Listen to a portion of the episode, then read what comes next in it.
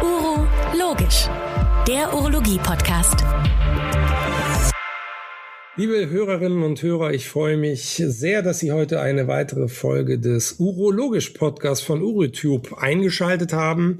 Und es ist mir eine besondere Freude, dass ich heute einen besonderen Gast habe, nämlich Professor Peter Schnede aus Memmingen. Hallo, lieber Peter, wie geht es dir? Grüß dich, mein lieber Christian. Mir geht's gut und ich freue mich, mit dir ein neues äh, Projekt anzugehen. Für mich etwas Neues. Podcast habe ich noch nicht gemacht und ähm, bin entsprechend etwas aufgeregt, aber mit dir an meiner Seite ist das immer alles gar kein Problem. Sehr gut. Ähm, Peter, also, die Profis äh, der Zuhörerinnen und Zuhörer wissen schon, wer du bist und äh, oder oder viele werden wissen, wer du bist, denn du hast dich sehr verdient gemacht äh, um die Urologie, aber auch um ein spezielles, Thema, nämlich das Thema Impfen äh, und vor allen Dingen auch das Thema HPV. Aber vielleicht magst du selber noch mal für diejenigen, die dich noch nicht so gut kennen, äh, vielleicht noch mal so in ein paar Sätzen sagen, wer ist Peter Schnede? Ja, gerne. Also, ich bin 58 Jahre alt, bin eigentlich äh, Schleswig-Holsteiner, der jetzt in seinem Leben länger in Bayern mittlerweile lebt, als er in Schleswig-Holstein aufgewachsen ist und studiert hat. Äh, mich hat es irgendwann nach München verschlagen und eigentlich vom ersten Tag kam ich ungewollt an ein Thema, äh, mit dem sich eigentlich keiner beschäftigt hat. Humane Papillomviren und sexuell übertragbare Erkrankungen das war jetzt äh, damals auch kein echter Reißer. Und nachdem ich aber aus der Lübecker Hochschule mit einem äh, Summa Cum Laude und äh, Hochschulpreis nach München kam, das war damals meine Eintrittskarte, ähm, da freuten sich eigentlich einige, dass mir mein Chef damals gesagt hat, jetzt kümmerst du dich mal um das Thema sexuell übertragbare Erkrankung. Das löste einiges Gelächter aus. Naja, und wenn man sich dann mit einem Thema auseinandersetzen muss, dann macht man das eben. Und ähm, dieses Thema HPV hat sich dann als echt interessant herausgestellt. Schnell kam ich in Kontakt mit vielen anderen Berufsgruppen, mit Dermatologen, mit Gynäkologen vor allen Dingen.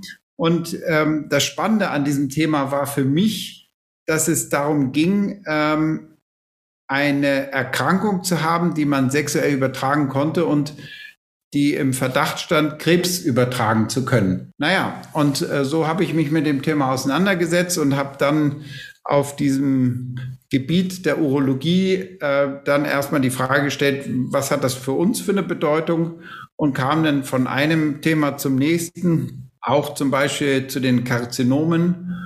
Und da das so unbeliebt war, das Thema, machte mir das keiner streitig und so äh, konnte ich dann rechts und links äh, mich entwickeln äh, wissenschaftlich dazu und habe mich damit letztlich auch äh, im Jahre 2000 habilitiert. Und ähm, 2001 war für mich so der Startschuss, mich mit dem Thema Impfung auseinanderzusetzen. Denn damals mhm. kam äh, auf, dass es möglicherweise therapeutische und äh, auch präventive Impfstoffe gegen humane Papillomviren und damit gegen das Thema Krebs geben würde. Unheimlich spannend.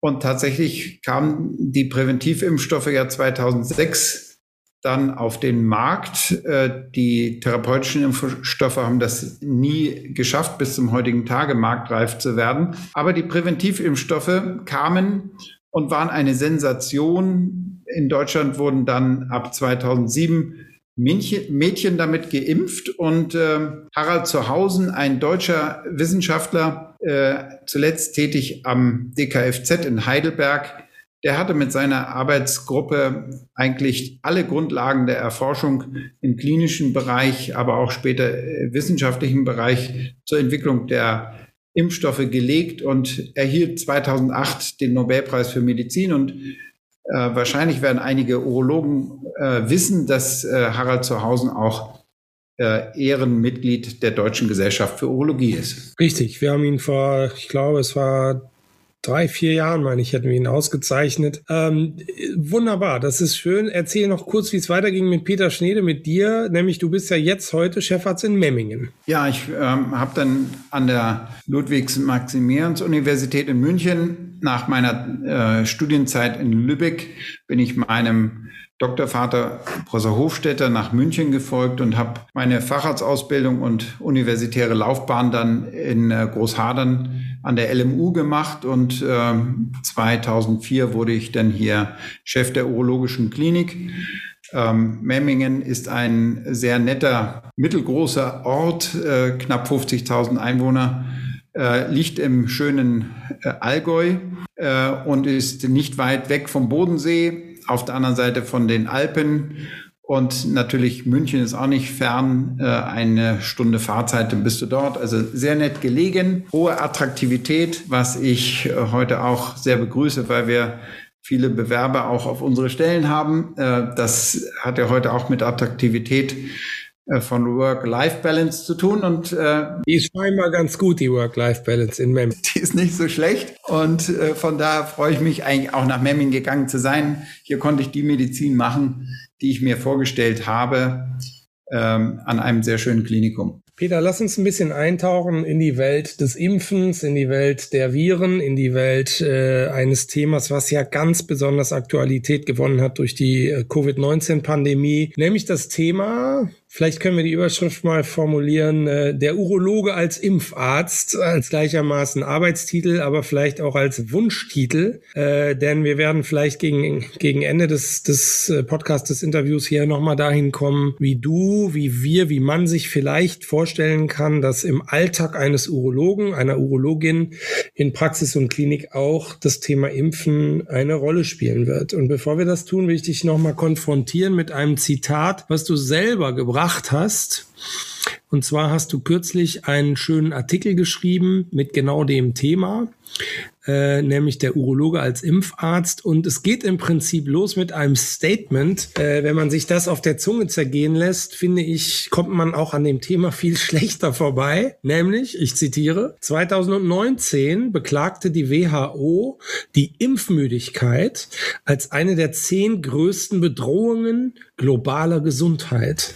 Peter, das ist ein wirklich äh, gewichtiges Statement. Erzähl mal. Ja, äh, Impfmedizin, wir ähm, nutzen diese äh, Technik und diesen Teil der Medizin äh, knapp 100 Jahre.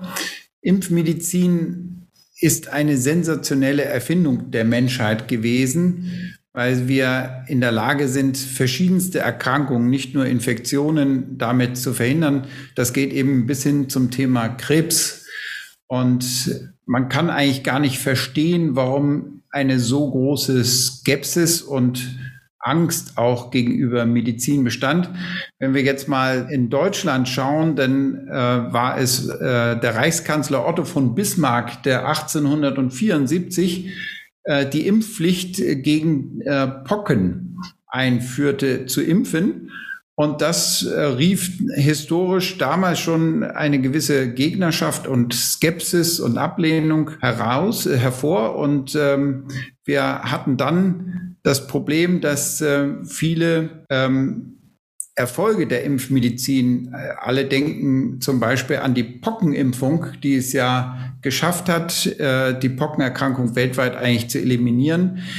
Die wurden zwar wahrgenommen, aber sie fanden vielleicht in der täglichen Kommunikation nicht mehr so den, das Gehör, was wir eigentlich bräuchten, um Impfmedizin aufrechtzuerhalten. Und das Thema äh, Impfmüdigkeit hat auch damit zu tun, dass es immer mehr Impfstoffe vielleicht auch gab und äh, sich viele Eltern beispielsweise fragten, muss denn das sein, diese ganze Impfflut meinem Kind zuzumuten? Und so kam es zu einer Entwicklung Impfmüdigkeit in Deutschland, äh, die bei den Kindern begann. Wir alle wissen ja, dass die meisten Impfungen im Kindesalter durchgeführt werden, die Grundimmunisierungen äh, und im Erwachsenenalter im Wesentlichen Auffrischimpfungen da sind. Und es gibt ein neues Programm, darüber werden wir nachher noch sprechen, nämlich die Alters Impfung ab einer Altersgruppe von 60 Jahren. Ähm, aber im Wesentlichen sind es die Kinder und viele Eltern haben sich gefragt, mein Gott, was mute ich meinen Kindern dort zu, diese ganze Impfflut äh, akzeptieren zu müssen. Und ähm, so gab es ja eine sehr öffentliche Diskussion, gerade in den letzten Jahren auch zum Thema Masernimpfung. Und die Masernimpfung äh, war letztlich eigentlich der zweite Game Changer, äh, eine Gesetzesänderung in Deutschland neben äh, der äh, Covid-19-Pandemie, die im Jahr 2020 äh, zu verzeichnen war, gab es eben auch dieses äh, neue Masernschutzgesetz, was dann in Deutschland äh, der Impfmüdigkeit entgegenwirken sollte. Und tatsächlich, wenn die WHO jetzt die ganze Welt betrachtete, dann war das nicht nur ein deutsches Phänomen, sondern ein weltweites Phänomen. Und unterm Strich war durch den fehlenden Einsatz von Impfmedizin der einen oder anderen Erkrankung wieder Tür und Tor geöffnet, die wir vielleicht schon hätten wesentlich besser beherrschen können. Und so kam das Statement der WHO, äh, Impfmedizin sei eine der zehn größten Problematiken äh, bezüglich der weltweiten Gesundheit. Mhm. Jetzt, äh, wenn ich meinen eigenen Eindruck sagen darf, du hast ein bisschen über das Impfen im Kindesalter gesprochen. Das ist genau mein Eindruck, wenn man als, ich sag mal, als junger Vater, junge Mutter durchläuft man ja fast unumgänglich diese Phase, dass, dass diese Diskussion losgeht in der, in der Ebene der Eltern. Ne? Die junge Kinder, und dann geht das los, soll man impfen, ja, nein. Und ähm, das ist ganz interessant für mich auch ganz persönlich. Hat, ich hatte jetzt nie ein Problem mit Impfen und bin auch immer geimpft geimpft worden, auch von meinen Eltern und so. Aber da fand ich es eben ganz spannend und das ist eben das, wo wir zwei auch äh, näher zusammengerückt sind und miteinander zu tun bekamen, nämlich als die HPV-Impfung für Jungs kam. Also neben dem eigentlichen Kinder werden nun mal geimpft am Anfang irgendwie. Mhm. Also so dieses, die, diese kinderärztliche Betrachtung, wenn ich das so sagen darf, hat plötzlich für einen Urologen wie mich auch eine ganz andere Fahrt aufgenommen, als die HPV-Impfung kam. Vielleicht steigen wir da nochmal ein. Wir haben ja mit der Deutschen Gesellschaft für Urologie äh, auch eine Kampagne gemacht. Das war äh, 2019. 19 war ja. das, genau. Ich musste kurz überlegen. Ist jetzt auch schon wieder bald zwei Jahre her. Und äh, die kann man heute auch noch finden unter dem schönen, äh, unter der schönen URL äh, hpv-portal.de. Und du, Peter, hattest damals äh, wirklich einen ganz schwergewichtigen Job bei der Sache, nämlich als äh, DGU-Impfexperte äh, hier mitzugestalten. Das hast du extrem toll gemacht, inhaltlich. Und vielleicht äh, rekapitulieren wir das nochmal. Was war passiert? passiert? Wieso wurde plötzlich von der Fachgesellschaft der Urologen wohlgemerkt äh, aufgerufen, jetzt HPV-Impfung vorzunehmen? der Jungs. Ja, das war tatsächlich eine spannende Geschichte. Ich hatte ja vorhin schon mal äh, den Punkt aufgemacht, dass ähm, die Ankündigung der HPV-Impfstoffe im Jahre 2006 dann dazu geführt hat, dass die Ständige Impfkommission in Deutschland, das ist die für Deutschland zuständige Kommission ansässig am Robert Koch Institut in Berlin, äh, sich dazu entschieden hatte, diese Impfstoffe auch einsetzen zu wollen. Und ähm, so wie auf der ganzen Welt hatte man zunächst erstmal an die Mädchen gedacht, weil das Krankheitsbild der Cervix-Karzinome war nun ein geschlechts, äh, geschlechtsspezifisches Problem. Äh, das sah man als besonders äh, wichtig an und hatte vielleicht auch noch nicht die Kenntnisse, welche anderen Tumore durch HPV Impfung würden verhindert werden können und dachte auch weniger an die äh, wenig bedrohlichen Genitalwarzen, die eigentlich auch ein fürchterliches Problem sind, vielleicht die älteste Viruserkrankung der Menschheit. Und wir haben es bis heute nicht geschafft, dieses Thema loszubringen. Äh, aber mit der Impfung hätten wir plötzlich die Chance gehabt. Und wenn wir jetzt mal urologisch schauen, dann haben wir im Jahre 2006, äh, das war also ein Jahr vor der STIKO-Empfehlung zur Impfung, im Urologen bereits einen Artikel äh, publiziert, äh, wo es darum ging, eben zu sagen, das Potenzial der Impfung gegen HPV ist viel größer. Wir können nicht nur Anogenitalwarzen und Krebs verhindern bei den Mädchen, sondern eben auch bei den Jungen. Und es hat uns zwölf Jahre, intensive Jahre gekostet, ähm, auch in äh, direkter Kommunikation immer mit den unterschiedlichen Fachgesellschaften, die ich vorhin schon nannte, Dermatologie, Virologie, Gynäkologie, aber auch äh, der STIKO, dann endlich im Jahre 2018 äh, so viel Öffentlichkeitsarbeit geleistet zu haben, auch von der Fachgesellschaft äh, Urologie, also vom, äh, DG, von der DGU und vom BVDU, äh, dass die STIKO gesagt hat, jawohl, das unterstützen wir. Und es wurden dann äh, Mitte 2018 von der STIKO äh, die Jungen auch empfohlen äh, zu impfen. Und dann hat das noch bis zur Veröffentlichung und äh, öffentlichen Reife in den Amtsblättern bis Ende 2018 gedauert.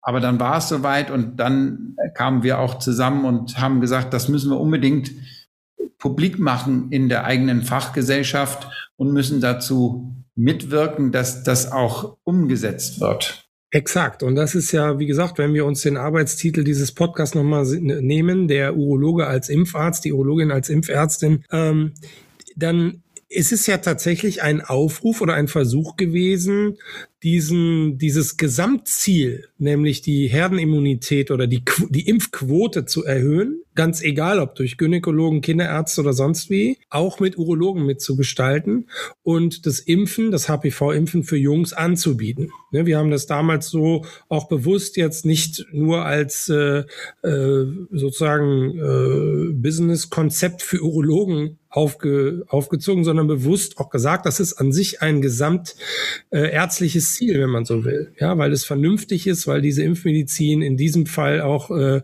da geht es nicht nur um die Jungen, sondern es geht am Ende auch um die Gesamtherdenimmunität. Und ich werde nicht vergessen, das war eine tolle Idee, die beratende ähm, Firma, mit der wir diese Kampagne gemacht haben, Tank Tank hier aus Hamburg, die hatten eine sehr gute Idee. Die haben nämlich dir ein Interview verpasst, ein Video-Interview, das kann man auch auf dem Portal noch nachgucken, wo dich ein elfjähriger Junge interviewt. Ja, also auch mal eine ganz interessante Idee. Und ich weiß noch die Eingangsfrage von diesem kleinen Lennart, ein ganz pfiffiger junger Kerl, der dich fragt, sagen Sie mal, Herr Professor, warum soll ich denn jetzt geimpft werden, wenn es doch eigentlich um die Mädchen geht? Weißt du noch? Das war eine schöne Frage. Vielleicht magst du es nochmal kommentieren. Ja, das, das, das, das war eine nicht nur schöne Frage, das war auch eine wirklich kluge Idee, nicht nur die Eltern zu adressieren, sondern über die Kinder und Jugendlichen selbst zu kommen, äh, uns äh, Urologen als Impfärzte anzubieten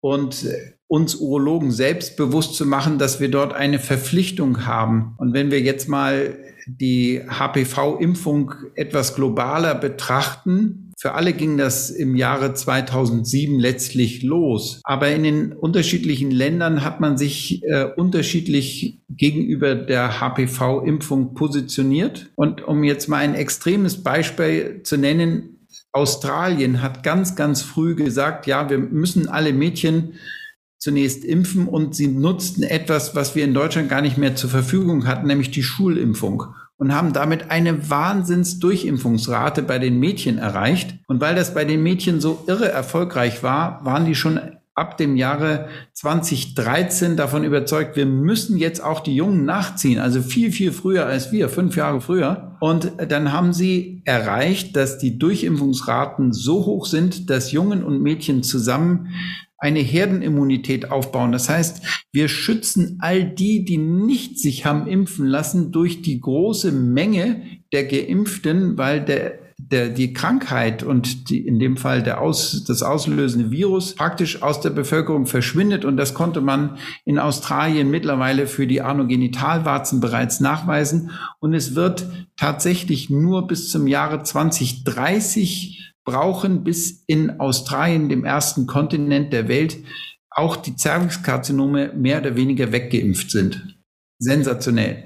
Das ist sensationell. Ähm, ich möchte jetzt uns beiden ersparen, dass wir über die politische Diskussion über Impfpflicht in Schulen führen. Äh, das sollen andere tun. Da haben sich schon ganz schön viele auch die Finger verbrannt. Das ist irgendwie in Deutschland ein schwieriges Thema egal. Äh, wir sind, glaube ich, trotzdem davon überzeugt, dass diese nicht nur die Kampagne selbst, sondern auch der Zweck der Kampagne ein guter war und auch noch ist. Und wir sollten auch an dieser Stelle vielleicht nochmal aufrufen, unsere Hörerinnen und Hörer bei Gelegenheit, wenn sie mal im Internet unterwegs sind, unter hpv-portal.de vorbeizuschauen. Denn, was ich nochmal sagen kann, dort sind auch wirklich tolle, ganz praktische Hinweise. Ne? Das war jetzt nicht so dein Auftrag damals, Peter, aber eben auch mal zu erklären. Da gibt's tolle Kurzvideos von äh, Kolleginnen und Kollegen, wie mache ich ich das? Wo, äh, wo spritze ich rein? Äh, wie oft? Äh, wie kann ich das abrechnen? Ähm, wie rede ich mit den Eltern? Wie räume ich mit den, mit den Vorurteilen auf?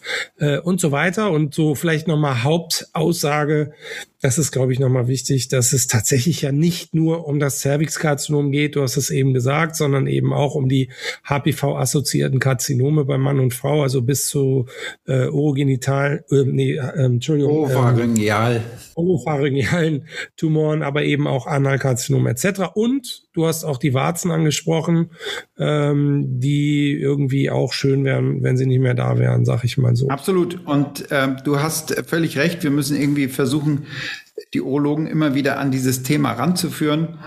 Und du hattest ja schon das Problem der in Deutschland nicht erreichten Herdenimmunität genannt. Äh, in jedem Jahr wird über das Robert Koch Institut äh, veröffentlicht die Durchimpfungsrate für alle äh, angebotenen Impfstoffe und die damit zu verhindernden Erkrankungen. Und so ist es natürlich auch für HPV gemacht worden da die Jungenimpfung erst Ende 2018 tatsächlich durch alle Gremien durch waren, hatte man nur das Jahr 2019, das man bis jetzt veröffentlichen konnte. Und für das Jahr 2020 werden wir erst im Spätsommer diesen Jahres die neuesten Zahlen sehen. Aber ich kann aus den Daten aus 2019 vielleicht was Interessantes sagen. Wenn man da geschaut hatte, dann war die Durchimpfungsrate für die Mädchen, obwohl es schon zwölf Jahre die Möglichkeit gab zu impfen, ähm, war gerade mal 50 Prozent. Und 1,3 Prozent der Jungen waren in Deutschland geimpft. Ähm, und das hat sich dann innerhalb eines Jahres von 18 auf 19 gerade mal für die Jungen auf 13 Prozent verbessert. Und die Mädchen bleiben bei 50 Prozent zusammengenommen. Ist das nicht ausreichend für eine Herdenimmunität? Es gibt eine positive Nachricht, was das Impfen angeht vom Robert Koch Institut. Die Pädiater, die impfen heute nicht Jungen und Mädchen unterschiedlich häufig. Und würden wir darauf warten, dass dieser Effekt des Gleichimpfens beider Geschlechter sich irgendwann durchsetzt, dann müssten wir noch mal zehn Jahre warten, bis wir gleich viel Jungen und Mädchen geimpft hätten. Und äh, was die Urologen angeht, da ist es eben unser Aufruf an die Urologen, aber auch andere Fachgebiete, dass wir dazu beitragen mögen, über das Routineimpfen der Pädiater hinaus die Jugendlichen gerade anzusprechen und auch Eltern von Jugendlichen als Urologe anzusprechen und auf die Impfmöglichkeit hinzuweisen. Und wenn wir jetzt mal die Mädchen anschauen, zwischen dem 15. und 18. Lebensjahr wird von den Mädchen von 31 Prozent bei den 15-jährigen Mädchen auf dann 50 Prozent nochmal die Impfrate verbessert. Und das sind ganz wesentlichen Gynäkologen, die das tun. Peter, und da möchte ich kurz einhaken. Ähm, vielleicht darf ich an dieser Stelle Heike Kramer erwähnen und grüßen. Frau Dr. Kramer ist ja ähm, ganz engagierte äh, Ärztin in der EGGF, der Ärztlichen Gesellschaft zur Gesundheitsförderung, mit der wir als DGU auch eng zusammenarbeiten, die auch eine ganz tragende Rolle spielten bei der Kampagne und auch spielen im Alltag, weil sie in Schulen reingehen Im Wesentlichen sind es Kinderärzte, die sich eben darum bemühen, Jugendliche auch über Sexualität und diese Dinge zu informieren. Und die hat immer gesagt, das fand ich sehr überzeugend, die Jungs, um die es geht, die gehen doch gar nicht mehr zum Kinderarzt. Ja, das heißt, da sind ganz viele dabei und das muss uns Urologen klar sein und das wird auch jetzt meine Überleitung sein in den, in den zweiten kurzen Abschlussteil. Also wir sollten uns als Urologen darüber klar werden, dass die Jungs äh, eben nicht mehr zum Kinderarzt gehen, weil das uncool ist mit 14. Denn es gibt ganz klare Zahlen aus den U- und J-Untersuchungen, da kommen nicht mehr viele. So, und äh, die gehen verloren. Und wie du gerade sagst, die Gynäkologen fangen die Mädchen auf, die nicht mehr zum Kinderarzt gehen, aber keiner fängt die Jungs auf. Das sollten wir tun. Und das ist tatsächlich mein Übergang. Äh, lieber Peter, ich will dir erzählen, das wird dich nicht wundern. Und vielleicht kann man das so ein bisschen verbinden. Ich habe äh, heute eine E-Mail bekommen von Holger Uthoff, ähm, äh, geschätzter niedergelassener Kollege, ähm, der auch lange Zeit im WVDU aktiv war. Und äh, der hat gestern ähm, hatten wir einen Termin und da konnte er nicht kommen, weil er gestern angefangen hat zu impfen. Covid impfen. Und er kam in den Termin nicht rein, weil irgendwie 120 Leute zur Covid-Impfung in seine Praxis kamen. Und solche Geschichten hören wir häufiger gerade bis hin zu ähm, bis zu der ähm, Geschichte. Hilf mir noch mal schnell. Wo war es gerade noch, wo sich neulich ähm, der Verkehr staute bis in uns Endliche? Ich liefere das gleich noch mal nach. Ähm, auf jeden Fall, weil eben in einer urologischen äh, Klinik oder Praxis ging das Impfen los und es hat sich rumgesprochen und es gab eine riesen Nachfrage. Worauf ich hinaus will, ist, ist das jetzt nicht? Das war ein Speyer. Ein Speyer, richtig, genau. Äh, gab sogar einen Artikel in der örtlichen Zeitung. Ähm, also, ist das jetzt nicht im Prinzip der Elfmeter, dass wir äh, mit der Covid-Möglichkeit und viele Urologinnen und Urologen, weiß ich in den Praxen, nehmen die Möglichkeit auch an und fangen an mit zu impfen. Ist das jetzt nicht auch ein guter Einstieg, nochmal die Rolle der HPV-Impfung für Jungs zu überdenken? Und man muss ja jetzt nicht vielleicht alles gleich impfen und hier den neuen Kinderarzt mimen, aber ist es nicht die perfekte Zeit, um jetzt auch die Rolle der HPV-Impfung für Jungs nochmal zu überdenken und gleich mit anzubieten? Ja, wir, wir hatten das schon erwähnt, ganz eingangs. Äh, da sprach ich von zwei entscheidenden Einflussgrößen, äh, die im Jahre 2020 plötzlich äh, auftauchten und unser Bewusstsein auf der ganzen Welt änderte. Das war natürlich die Covid-19-Pandemie. Plötzlich war in jedem äh, Fernsehbericht, in jeder Nachrichtensendung und jeden Tag über das Thema Covid-19 berichtet worden und ähm, das, was wir als Impfmüdigkeit zu beklagen hatten, das war ja, dass vielleicht das Thema Impfmedizin nicht mehr im Bewusstsein so ganz drin war. Und plötzlich hat Covid-19 dafür gesorgt, dass Impfmedizin zu einem ganz zentralen Thema unserer Gespräche und des Bewusstseins wurde, weil Impfmedizin plötzlich die Lösung für das Thema der Covid-19-Pandemie war, und zwar weltweit. Eine existenzielle Lösung für die Menschheit, äh, sich mit dieser Erkrankung auseinanderzusetzen. Und der zweite Punkt, den ich äh, ein angeführt habe, war dieses Masernschutzgesetz, das sich eigentlich Gesetz äh, zur Stärkung äh, der Masernimpfung, aber auch zur Prävention, äh, Präventionsimpfung nennt. Äh, dieses Gesetz das äh, bildet die Grundlage dafür, dass eben jetzt nicht nur einzelne spezifische Fachärzte impfen sollten und dürfen, sondern über alle Fachgebietsgrenzen hinweg fielen die Schranken auf der einen Seite, auf der anderen Seite wurden wir alle auch aufgerufen als Ärzte, Impfmedizin zur Prävention nach Vorgabe der STIKO auch zukünftig durchzuführen. Und du hast völlig recht, ähm, das Thema Covid-19-Impfung ist natürlich ein Startschuss für uns Urologen, äh, über mehr Möglichkeiten nachzudenken, Impfmedizin präventiv anzubieten. Und da gehört nicht nur die HPV-Impfung der Jungen dazu, da gehört im Erwachsenenalter zu kontrollieren, äh, ob eine äh, Auffrischimpfung auch durchgeführt wurde. Das geht gegen äh, Diphtherie und Tetanus beispielsweise für alle äh, mehr als 18-Jährigen und bis zum Lebensende. Und ab dem 60. Lebensjahr gibt es ganz spezifische Altersimpfungen.